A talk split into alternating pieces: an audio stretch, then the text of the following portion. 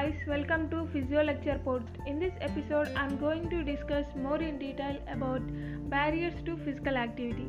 Many technological advances and conveniences that have made our lives easier and less active. Many personal variables, including the physiological, behavioral, and psychological factors, may affect our plans to become more physically active.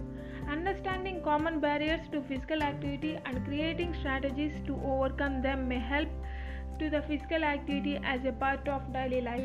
People experience a variety of personal and environmental barriers to engaging in regular physical activity. What are the personal barriers? So let's see about the what are the personal barriers. Okay, with technological advances and conveniences, people's lives have in many ways become increasing easier as well as less active. In addition, people have many personal reasons or explanations for being inactive.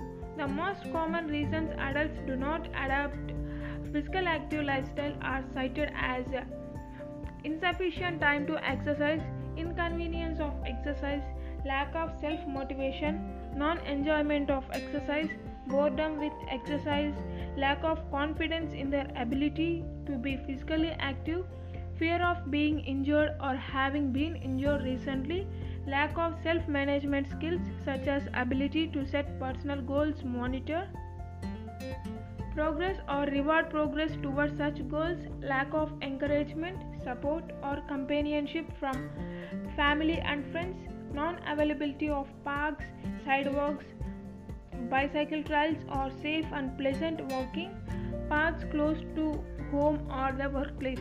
The top three barriers to engaging in physical activity across the adult lifespan are time, energy, and motivation.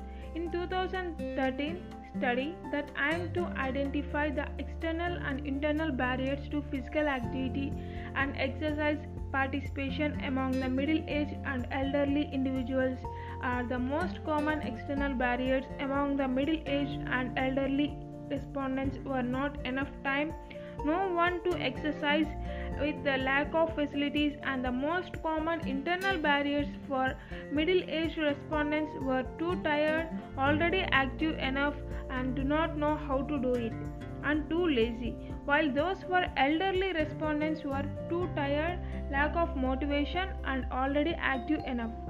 What are the other barriers? Other barriers include cost facilities illness or injury transportation partner issues skill safety considerations childcare uneasiness with change unsuitable programs. What are the environmental barriers the environment in which we live has a great influence on our level of physical activity. Many factors in our environment affect us. Obvious factors include the accessibility of uh, walking paths, cycling trails, and recreation facilities. Factors such as traffic, availability of uh, public transportation, crime, and pollution may also have an effect. Other environmental factors, including our social environment as a support from family and friends and community spirit. It is possible to make changes in our environment through campaigns and to support active transportation, legislation for safer communities, and creation of new recreational and facilities. Identifying barriers to physical activity. The Barriers to Being Physically Active quiz was created by the Centers for Disease Control and Prevention to help identify barriers to physical activity and steer clinician and participants awareness and target strategies to improve compliance. It is a 21 item measure assessing the following barriers to physical activity.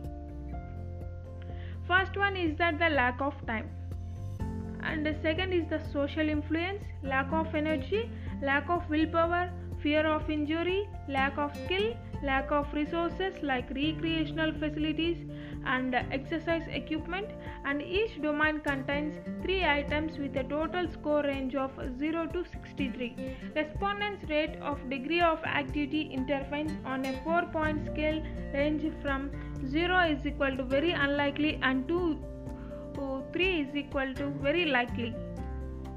Thank you.